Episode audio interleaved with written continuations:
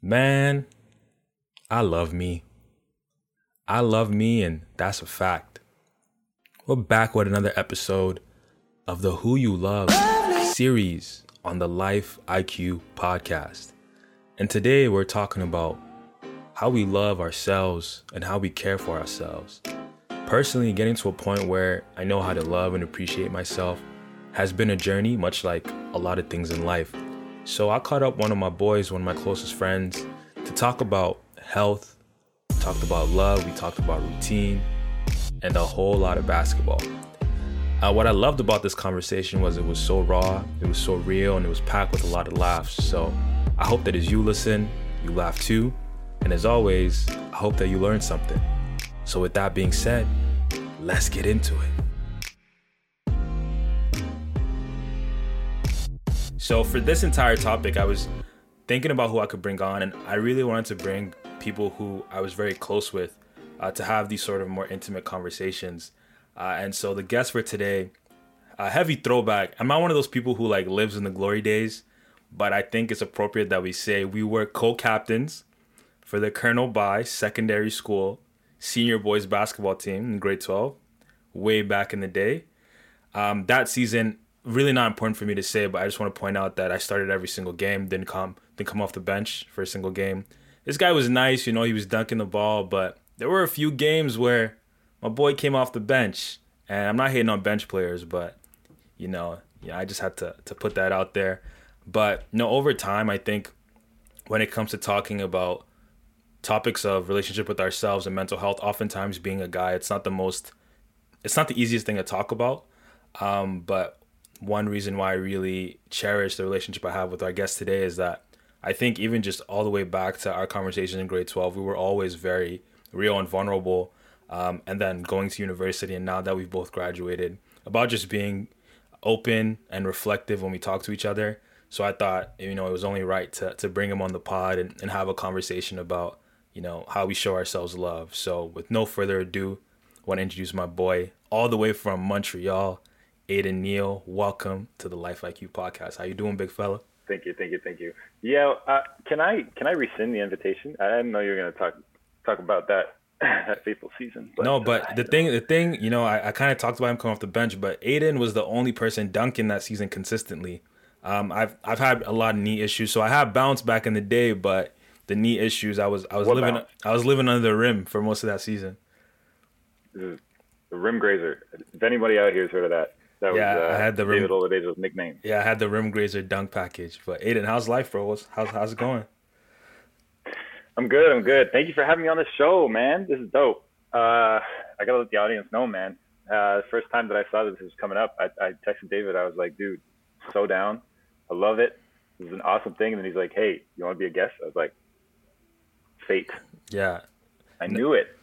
No, I mean, bro, it, it only made sense because, and I've told you this before, but I mean, our relationship is one where we're not obviously we're not talking every single day. Um, we both have our priorities and things that we gotta do with life, but I feel like every time we connect, it's always a two to three hour conversation where we talk about literally everything. Um, and I've always admired just your whole approach to um, to your mental health because you know we can get into this a little bit more, but playing as a high performance athlete, you know, you played uh, a couple years too, U Ottawa, like on the practice squad, but you had some like really crazy injuries, and a couple of those I was like with you on the court when they happened, and you know, it's it's it was a journey for you in terms of just like being at the lowest of lows and then getting back to your very energetic social self. So it only made sense to to get you on. Before we get into all that stuff, um, what have you been up to? I know I know you're living in Montreal right now. You guys got a curfew going on, so you probably don't get too much time to do all the things that you would like to do. How's that? How's that been? Yeah, um, I'm glad you asked. First of all, I got to preface this with, uh, like David said, usually our conversations are two or three hours, and it's been a while since we had a catch up. So I got to try and like keep it keep it concise. First and foremost. Um, but no, I appreciate that you asked that. Yeah, the lockdown situation is just like I mean, any Canadian knows, kind of sucks. Uh, but especially in Montreal, we still have that curfew. The curfew sucks. Um, but I can't say that it's like absolutely it's not it doesn't kill everything it just it's doing what it what it's intended to do it really does kill spontaneity it kills any potential for hanging out with each other mm. uh, and that's a really big uh, component of my life is, is uh, social relatedness and that's something we're going to talk about a little bit more too but for sure it's just not uh, it's not ideal and i'm excited for it to be over at some point yeah. once it's safe but uh, otherwise you know we're making do isabel and i as my girlfriend for those yeah I will mention it probably quite often. Um, we, you know, we made the most of it. We're in a one bedroom, but we've got 900 square feet, so it's like Blast. definitely livable. It's not Toronto. No, it's not. it's affordable. It's not. And uh, we live in uh, in a great neighborhood too. We live in the Plateau in Montreal for a very affordable price as well. And so uh, now that it's summer, we got our 500 square foot uh, rooftop terrace open. So wow. we're just we're chilling. And I'm saying all of that because I really want to emphasize that we are extremely lucky to have so much space mm-hmm. uh, to be able to afford the space that we have. Uh, and I have to say that it was a huge factor in both of our uh, getting through this thing. So mm-hmm. it's awesome to have that space and to have a bit of separation of space here and there. Yeah, for sure. I mean, I don't want to, I don't want to throw anyone under the bus, but how has it been? You know, obviously you've been to Isabel for a while now. Before you, you weren't living in the same space. So how has it been? moving into the same space, but then having to do that with this quarantine? Like, how was that? What's that experience been like? I'm not throwing it on the bus. This is just a real I'm question. Just, no, I'm also, just saying, like, just, be, yo, just this is gonna be difficult not to name drop people. I gotta, I, I, I like went through a mental note like ten times. I was like, we gotta talk, but it's a conversation, but it's, it's not a normal catch up. We don't get to trash people. So yeah, yeah. no, I'm just saying, like, just in case, you know, just in case you're like, yo, I hate living with Isabel. Um, I just want to know, like, should I send her the episode after hey, listen, or not? She's not, she's not even home yet, so Okay, yo, give me the give me the tea. Uh, give me the tea. the tea. Okay, so no, it's actually dope. Yeah, super chill. We're very different personalities. She's very introverted. Uh, not extremely. She's like she loves people. It's just mm-hmm. she's not the one to reach out, and I'm the other end of extroversion. Mm-hmm. Uh, and I really, really like being around people. So it's great. It's really great to complement uh, each other's personality. But yeah, given this, like moving in together, we moved in in August, which was uh, obviously during the pandemic craziness. It was relatively calm at that point, so it wasn't too big of a concern. Mm-hmm. Uh, and then being locked down through winter together um, with the curfew, with everything, was absolutely challenging. But it's not like it was. I don't know. It's just like we we both just get along with each other so well. It's just yeah. It wasn't really an issue. Yeah. Oh, that's dope, man. Yo, for for those listening right now, get a partner that talks about you the way Aidan talks about Isabel. That's all I'll say. I don't give oh, a yo, lot. I'm her biggest fan, man. It's yeah. ridiculous. I yeah. gas her up no matter what. I like that, bro. I, I like to hear that. Um, so actually, it kind of fits in perfectly what we're talking about today. The, the main question is who you love. Clearly, um, you love Isabel, uh, but you know this episode's not about it's not about the romantic relationship. It's about the relationship with yourself when it comes to your love life and how you show yourself love and what that kind of looks like. So my first question for you, um, just because like I mentioned before, I really love that w- when we talk, we are very open about our situations and things that we're thinking about. But if you were to take a step back to maybe your upbringing or going through middle school and high school, do you remember like the first time that you started to consider your mental health on like a day-to-day basis? And if you can just tell us like what that experience was like for you. Hmm, that's a that's a really good question. Um, when did I start considering mental health?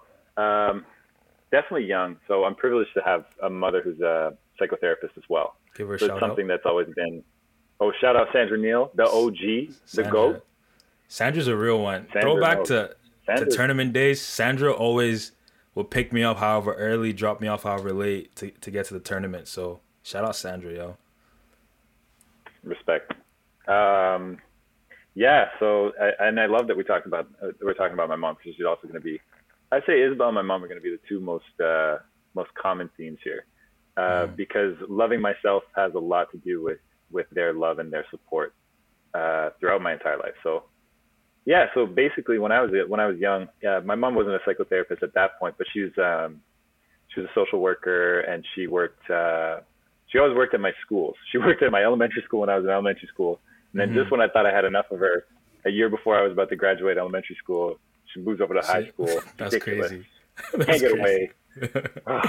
so Yeah, so I've just always been uh, I've always been in the same school with my mom, and my mom kind of like moved in between sort of special ed to like uh, supporting students and being uh, she was actually a spiritual counselor at mm-hmm. uh, my high school. Zero spirituality in our family, which is hilarious. But anyway, it was basically she was a counselor. So I've always had that. Um, I've always had that influence for sure. I've always had her wisdom. I've always had her guidance. Whenever I was upset, whenever I was sad, whenever I was feeling lonely, misunderstood, I felt misunderstood a lot. Um, and she was always there as a, as that support. So I would say at a very young age, I kind of had a, somewhat of a grasp of mental health, but I actually started seeing a therapist when I was like 10, uh, maybe 11.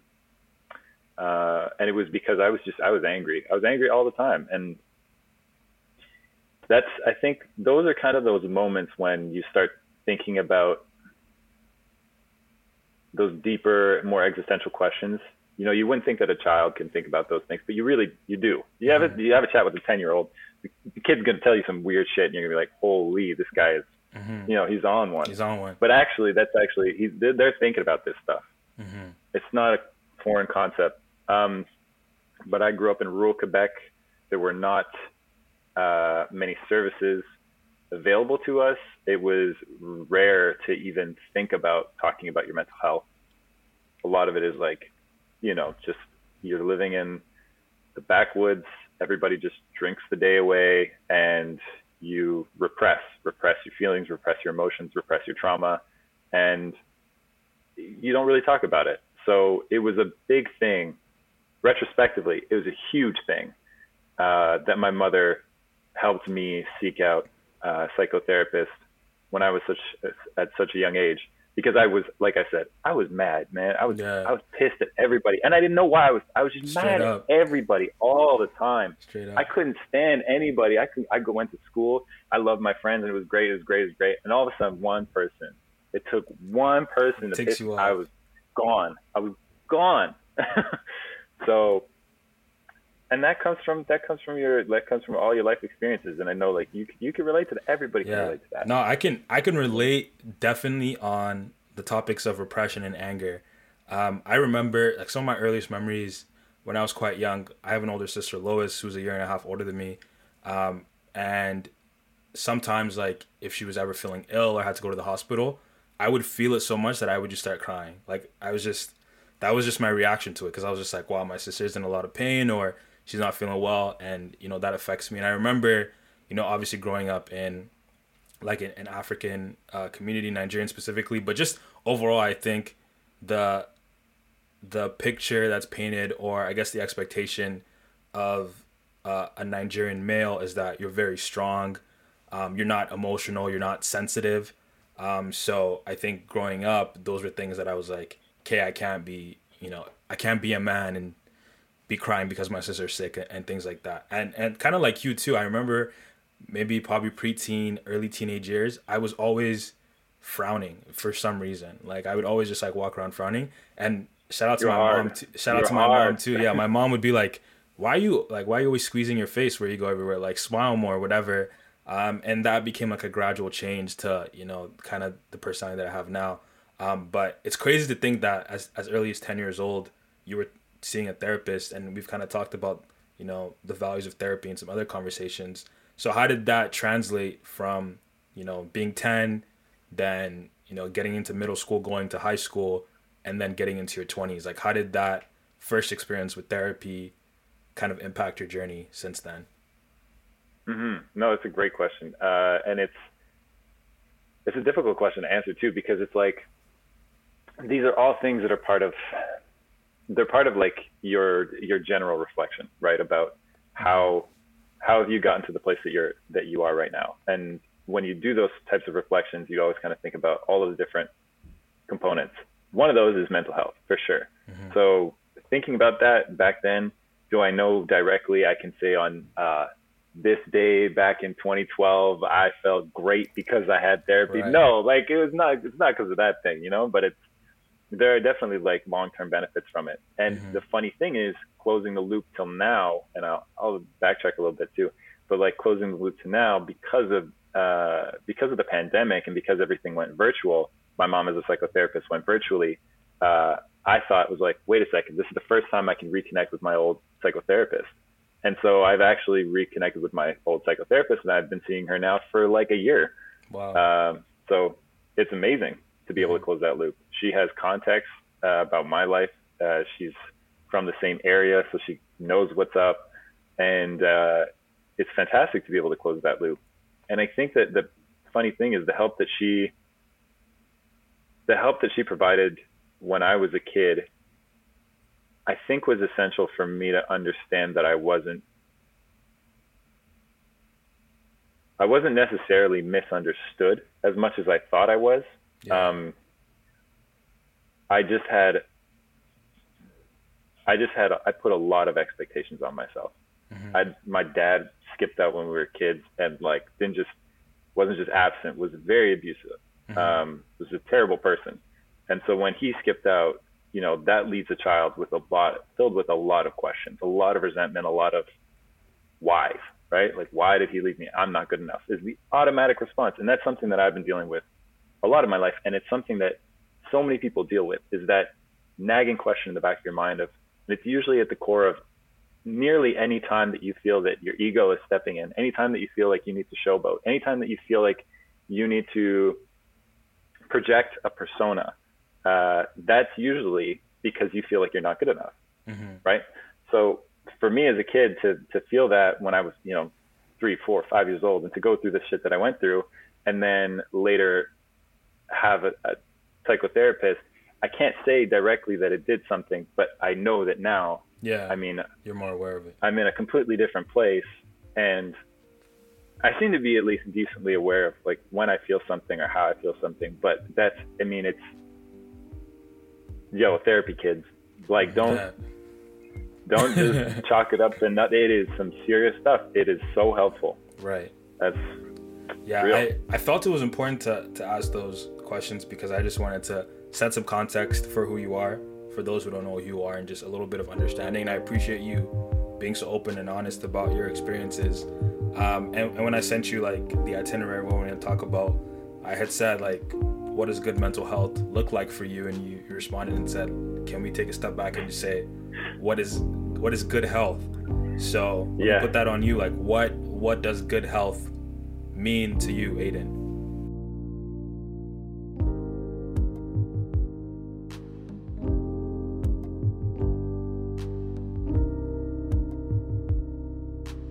I love that you shouted that out.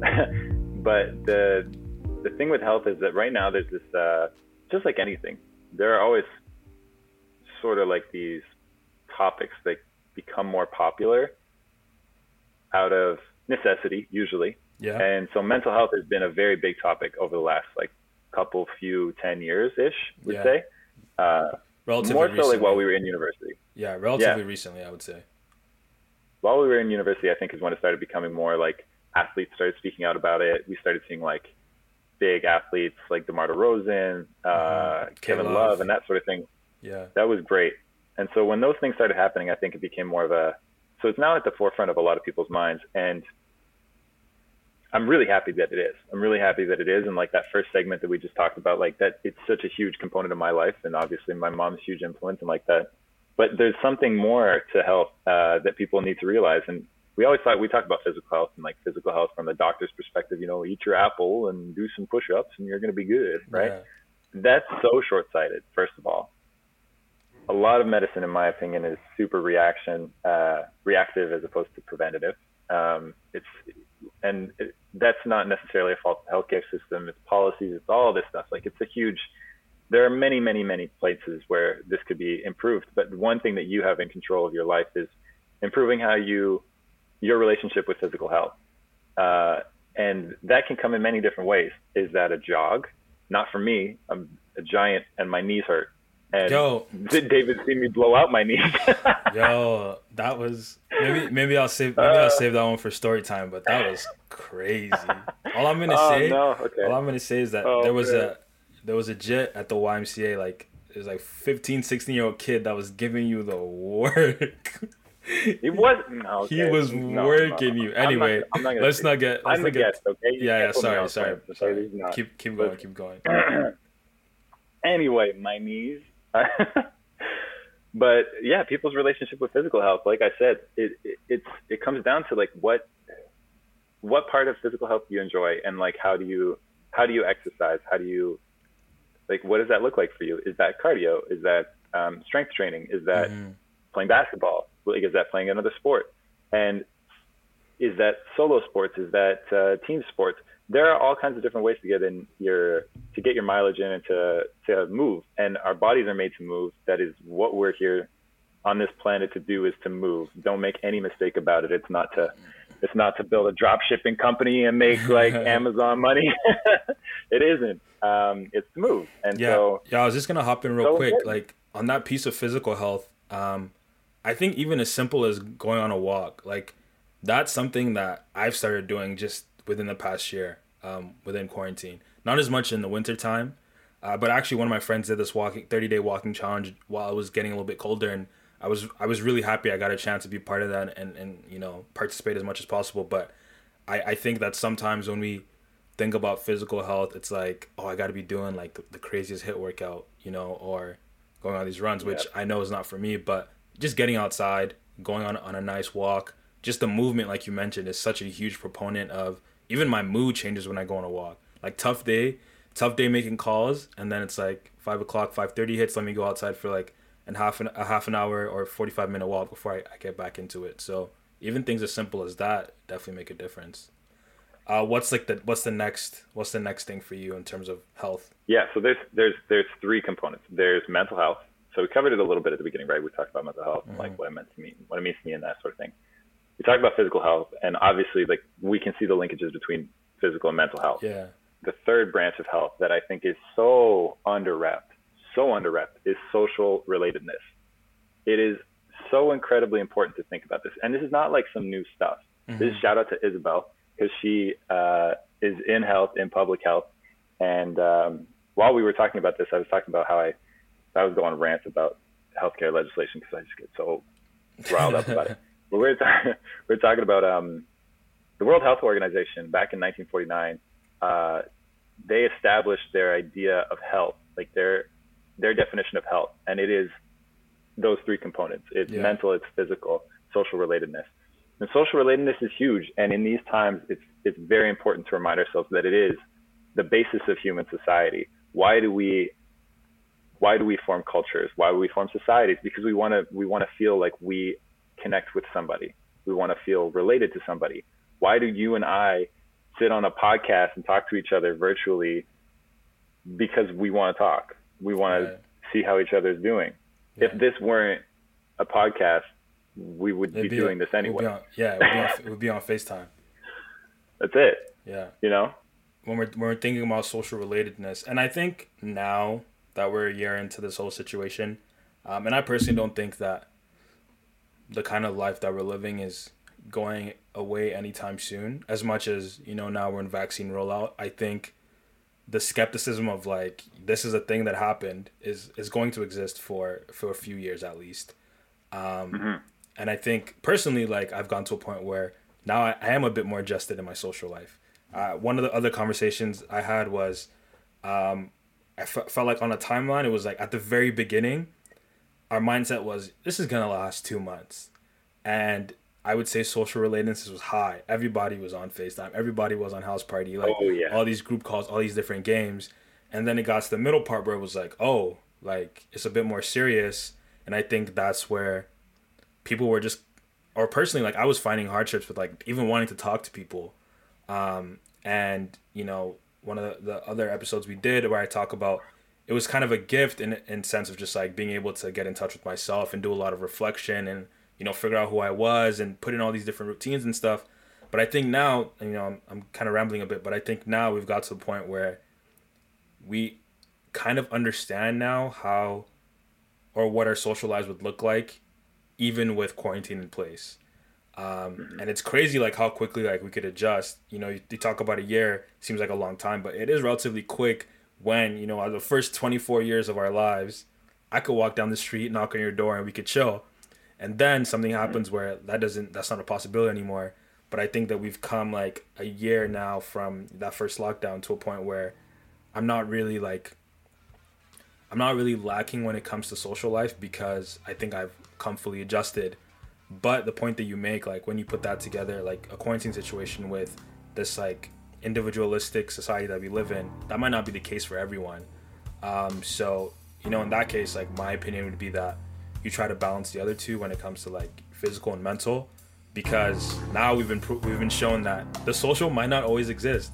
Like it's something that we've definitely taken for granted, but there might be situations where like that is completely taken out of the picture, and then you just don't want to be like off kilter at that point, you know. Coming up next, we break the rules and go crazy with a whole bunch of shout outs in the celebration of life segment. Don't go anywhere. Keep listening. The next segment is called the celebration of life. Uh, basically, what that is is the floor is yours, man. You give a shout out to whoever you want. Talk about why they're important to you. I kind of have like a prediction of who your shout out's gonna be just based on the love of man vibes I'm getting from you right now. Um, but maybe I'll do my shout out first and then you go second. How does that sound? Or do you do you want to go first? Sir, it's your show. It's, it is my show. You know what? You go first. yeah, it's on you. The pressure's on you. Ah, uh, see, see, I was courteous, and now you gotta you gotta match me. I, I understand. This is what it was. This is this is what happens when you co-captains with this guy. Exactly. Okay. Uh, listen, Manuela, episode two. She broke the rules. I'm gonna break the rules too. Oh. What? What are you gonna do about it? What are you gonna do about it? I just won't put out the episode.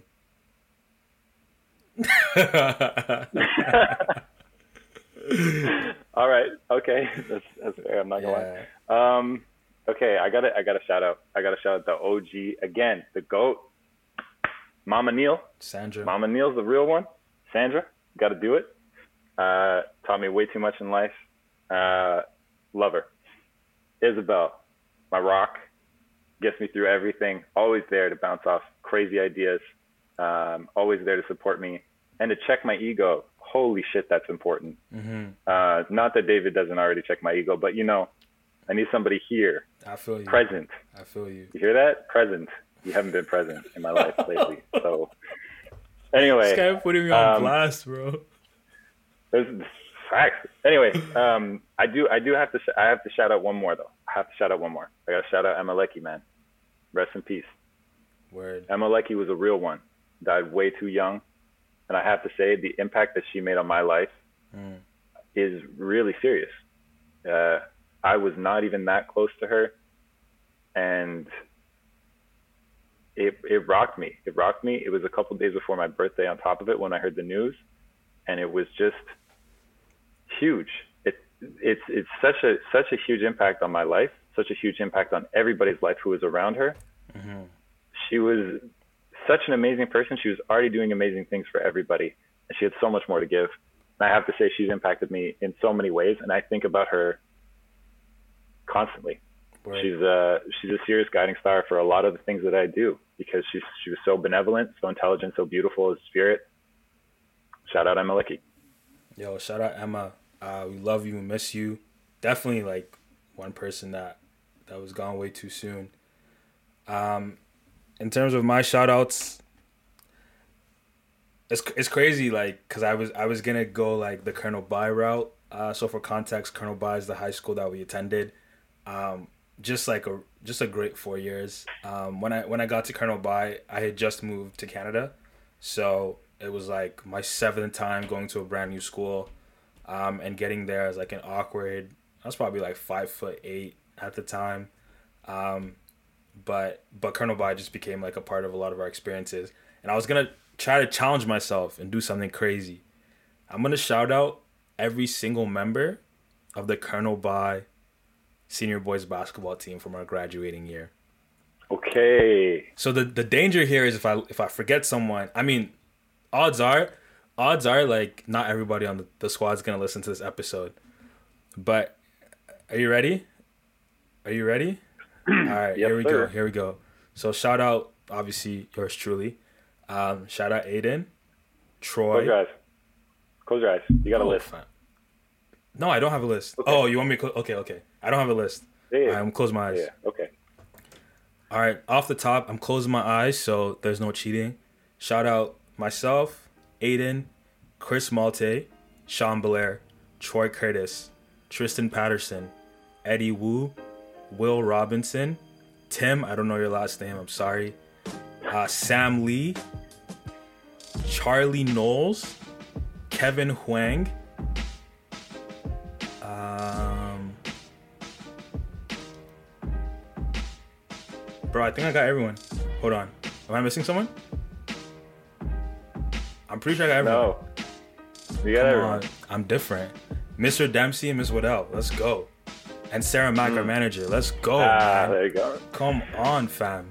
That's Damn, the whole okay, squad. okay, okay, okay. Um, but Okay. yeah, that was that was a spe- that was a special time, and that year was so fun. Uh, shout out to. I thought you were gonna forget Tim. I'm not gonna lie. nah, shout out to him, bro. Uh, shout out to all the guys, um, to Sandra, the OG, Isabel, and once again, Emma Leckey, rest in peace. Uh, sending love to her fam. So shortly after uh, Aidan and I re- recorded the celebration of life, I actually realized I did forget uh, a couple of players from the team. So I want to give a special shout out to Abjid Arun. And the last dude I forgot is actually one of my guys, Aaron Birch. Um, I feel bad because Aaron's been showing mad love on the podcast, sharing every week. Um, but the thing is, Aaron was a soccer player, and when he made the team, we were all surprised, you know, because he wasn't that nice. But uh, Aaron's my guy, so Aaron, I hope you're not too mad with me. Shout out to you, love you, bro. Now you get a, you know, you get your own special shout out. And now uh, back to the episode. Another thing I wanted to talk about, and that's become extremely important for myself during quarantine, is the importance of sleep.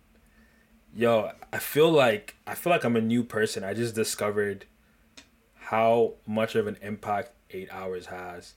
And you know what's crazy is like you've been telling me this for years. you've been telling me this. You probably like you're probably the person who's been talking to me the most. And I have some other friends that I've you know got to know through and stuff. And after they've gone on, they've like been preaching this this sleep thing. But Aidan's literally been saying it for years. Like yo, sleep, all this stuff, stretching, like things like that. Um, so in terms of like getting back to that topic of health, how has routine, specifically sleeping properly, had an impact on your health? Okay, I love that. Um, that's a that's a very good question. Sleep is is super important. This is just like full stop. Listen, you sleep for a third of your life. If you don't think it's important, the door's there. Mm-hmm. You're- you you're like sleeping. come on now. If you don't think sleep's You sleep. important, you're sleeping. Wake up. Ladies and gentlemen, he has spoken. No, but seriously, that's that's actually that's the fact. Like if you don't think that sleep is important, then then like you're you're kidding yourself, and you're really robbing yourself of, of a of a potentially more fulfilled life. You're robbing yourself of a potentially more, uh, for lack of a better term, wakeful life. You're not as engaged. You like there are so many benefits, and I don't want to go the negative way. I'll say what positives, the positive benefits of sleep are. Listen, it doesn't have to be eight hours. It's it's what works for you. So something like a sleep tracker, I got a Fitbit on.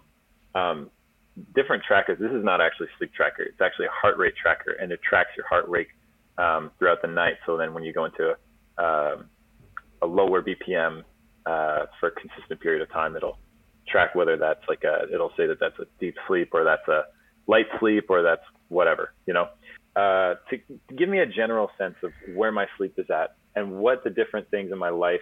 Um, if I change, make little um, adjustments to my daily. If I eat different foods, if I uh, work out, I don't work out. Like if I have too much screen time, I want to see what how that impacts my sleep. That's that's me personally. I think that's a great place for some people to start though. These trackers are like you know, 100 bucks or less. Some of them are like 60 bucks, and they give you a really good baseline. And all it is is really like you you just need it for about a month, really, um, maybe two. And you just track what your sleep looks like. You make no adjustments, right? Like you, re- you attack this like a research. I mean, I'm a research nerd. Like I do this stuff. I am like the reason why I talked to David about this so long ago is because I've been researching this for so long, and because I've been been experimenting with it for so long. Um, experimentation is the key to life. So in my routine, I've I've been just sort of tweaking it all the time, and it's consistently changing. Um, but there are some baseline things that are that are very much the same. And I've had different routines based on different circumstances. While I'm working, my favorite routine if I'm working like on let's say eight to four, uh, Monday to Friday, my favorite thing is I like to go to bed early-ish. Um, Isabel works in a hospital, so her schedule is kind of all over the place. But when we get those awesome like nights together, we get to go to bed at a decent time. We'll go to bed around like you know nine, ten, eleven, sort of thing. Depends. Totally depends on what we're doing. And I like to get up at seven, seven fifteen, maybe seven thirty. And right now it's nice out. I'll go and play ball in the morning. Like I'll just go shoot hoops for like 20 minutes. For me, that's a huge emotional towards move. Uh, mm-hmm. it's how I process a lot. Is just that I'm just in a completely repetitive motion of just shooting the ball. So I, I'm processing in the background. I'll come home, make a coffee, eat, drink the coffee real slow, uh, read a book. Obviously, have a shower. Not no stinky man. And I think that that reading a book in the morning has been one of the best adjustments to my routine because like right now I'm reading uh, MLK's autobiography and reading about this man in the morning, there's nothing more motivating. Holy shit. This guy is just a great, great motivator. And that's, I wanted to say that because that is such a crucial part of your routine. You need to find what connects you to the deepest core of yourself, really in, in your routines. And that sounds like a really, really deep thing, but it, it's actually not as deep as you would think. Think about the things that you really enjoy. Think about the things that make you really feel grounded and really make you feel like yourself.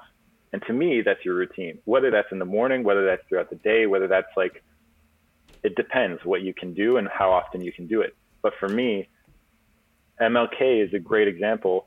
I aspire to have an ounce of the qualities that this man has, right? And reading about his thinking and his doing and his amazing work gets me into a different mindset. I'm not thinking about work in the way that I normally think about work. I'm thinking about work from a how can I help people perspective. I'm coming at it from a completely different angle. Just because I read like five pages of a book, I'm not saying that I read 20 pages. I'll wake up, I'll do some exercise, I'll hang on I got rings in my living room. I'll hang on my rings. I'll do like 10 push-ups. I'll like take a shower. All of those things. And my coffee in the morning, I don't drink it while I work. I drink it in a separate chair just to like sit and enjoy the coffee for a 2nd mm-hmm. And then when the coffee kicks in, I'm boom, ready to go. And whether that's working or doing my own thing, I'm just locked in. But routine is important to go to bed as well. You don't want to like you don't want to be sitting in front of screens until you go to bed. Keep keep your devices out of your room if possible. Keep LEDs out of your room if possible. Get some blackout curtains. Do yourself a favor. Those are really important. Good air circulation in general is important, but like those little things will improve your quality of sleep tenfold. Mm-hmm. And your routine before bed, not staring at a screen up until like two minutes before you roll over, will also ridiculously improve your sleep. Um, there's so many things. Not eating, not eating two hours before bed. I, that if I could say any one thing, do not eat between yeah. two hours and one hour before bed. If you can do three hours, that one's huge. a little different. Just just the way itis works.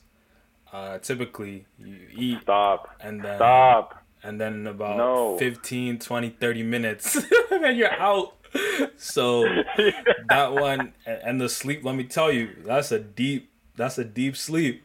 But no, yeah, you're also I, at a higher risk just, for heart I'm, failure. I'm just playing. Oh, whoa, whoa! I'm just playing. I'm just playing. Yeah, definitely. Uh, nah, I definitely agree with you. There's there's so many tips there, and like I'm not gonna say that you know I'm perfect because I think in some ways like I'm still learning all this. There's a book called Why We Sleep that's on my reading list. Anyone's heard of the book? Apparently, it's just a revolu- revolutionary read uh, talking about the importance of sleep. But the phone mm-hmm. one for sure, um, like disconnecting like half an hour, even up to an hour before you're ready to go to bed. Um, definitely just more routine sleep. I, I heard this fact that some people think like, oh, you can just sleep eight hours, but the hours, if you were sleeping eight hours, like 10 p.m. to 6 a.m., is going to be way better for you than if you slept like 2 a.m to 10 a.m. So it's not only about like the length of sleep that you get, it's also about when you're going to sleep, when you're getting up. Uh, we talked about body clock a little bit as well. But yeah, for me, like I'm still on that sleep journey. I'm definitely getting better. Like like most nights, I'll go to bed 11, 11.30, get up 7, 7.30. Um, but you know, sometimes you fall back into those bad habits where you're like, bro, it's 1.30. Like, why am I still mm-hmm. up thinking or you know working or watching something? So, um, yeah, I just wanted to but hear a little bit. That's really big. That that you don't want to start creating anxiety around sleep either. Like that's a really big thing too. I I don't know how many people I've heard say that. You know, like you know you um that you slipped, your routine slipped for a night or something. You went to bed really late or something, mm-hmm. and then you're you're you're screwed, right? And then your routine's kind of off and whatever. But that you just don't generate anxiety from that. Like you you can't yeah. get yourself all you again that guilty emotional thing you can't just make yourself feel worse about something that happened. Like it's just yeah, it just happened. Yeah, no, I feel that. I feel that. And now, my favorite segment on every episode, it's story time, and we leave y'all with some life lessons. Stay tuned. Just because we've like talked about Colonel By a little bit, um, my story is gonna be. I don't know if you remember, bro, the the last game of our season ever where we're oh, playing. What do you mean? You think I? Yo, so bro, we're that playing, ball was supposed to go into my hands. Bro, we're playing City. I think it was the quarterfinals. We're playing City quarterfinals. We had like a decent season. We we won some games, but we lost some games that we should have we should have won, which would have given us better seeding. Seeding, but man, we were a really really good team. Like just talented from like first five guys to like the, probably like a th- like a few guys off the bench. Um, but we're playing like the number one the number one school in the city, which is Garneau. Um, they had a really good point guard. They had a few dudes who were just dunking, who were just athletic. Um, so we come into the game. We played amazing defense. I don't remember, but we played triangle in two. So it was oh, me, yeah. and, me and Sean guarding Steve and Kadeem. Um, mm-hmm. Halftime, your boys are up 20. We were up 20 points on the best team in the city. And everybody's locked in. Like, I remember halftime, we weren't even talking to each other. Everyone was just on the bench, catching our breath, absolutely locked in come out in the second half. Obviously, this is a good team, so they make their run. They're chipping away. They're chipping away. Um, it's kind of going back and forth. I remember actually, shout out Aaron Birch. I had a steal. I was going down. I gave him a little up and under pass. He made the layup. We were hyped. Um, and then eventually, at one point, some random dude on the team banks in a three to tie the game. I was cheesed. Um, so we're going back and forth. It's coming down the wire. And this is like the most important defensive possession of the season. And I'm going to shout out Troy Curtis, but not in a good way. So I, t- I tell Troy, I'm like, Troy, oh, no. What, whatever you do, do not oh, foul the point guard. He's like, yeah, yeah. I was like, Troy, look at me, bro. We're up one. They have to make a shot. There's like 15 seconds left in the game. I'm like, whatever you do, don't foul the point guard. He's like, yeah, I got you, I got you. So we get into our stance. We're playing zone. Troy's at the top of the key. These guys are like initiating their offense. Time's ticking down. I'm yelling, don't foul, don't foul. What does Troy Curtis do, bro? the dude just decides out of no out of nowhere. He's like just tries to go for a steal, fouls the dude. Obviously, you know, guy goes to the line, hits two free throws. I think I was on four fouls, so I had to foul at one point. So I, I get fouled out, and then it was like three seconds left in the game. I think we had to go full court, and this is where you're saying you should have got the ball. yeah, the play was drawn up for me. The play was drawn up for me, and, and then Sean Belair took it took a half court shot instead of passing the ball. Wait, what was the play though? I was wide remember? open. Yeah, yeah, yeah. It was no, uh, but we were we were inbounding from like our end, right? We took an inbound. Yeah, we took the full, so we could inbounds from the from the full court, and then the pass went into to Sean, expecting the double on Sean, and he was supposed to pass it up. He he missed the the catch and half dribbled it. Oh, I remember yeah. this like like yeah. it was yesterday. And because he half dribbled it, he still had time, but he panicked, like hardcore panic, and just chucked it up at half, and it was like total brick city. And I was open. I was like one on one against like a four foot nothing net. I was like it was yeah, a joke. So, but, you know, that was that season. That season was a joke, bro. We had way too talented squad to let that happen. yeah, man. We we had a lot of fun. Um, we won like one tournament.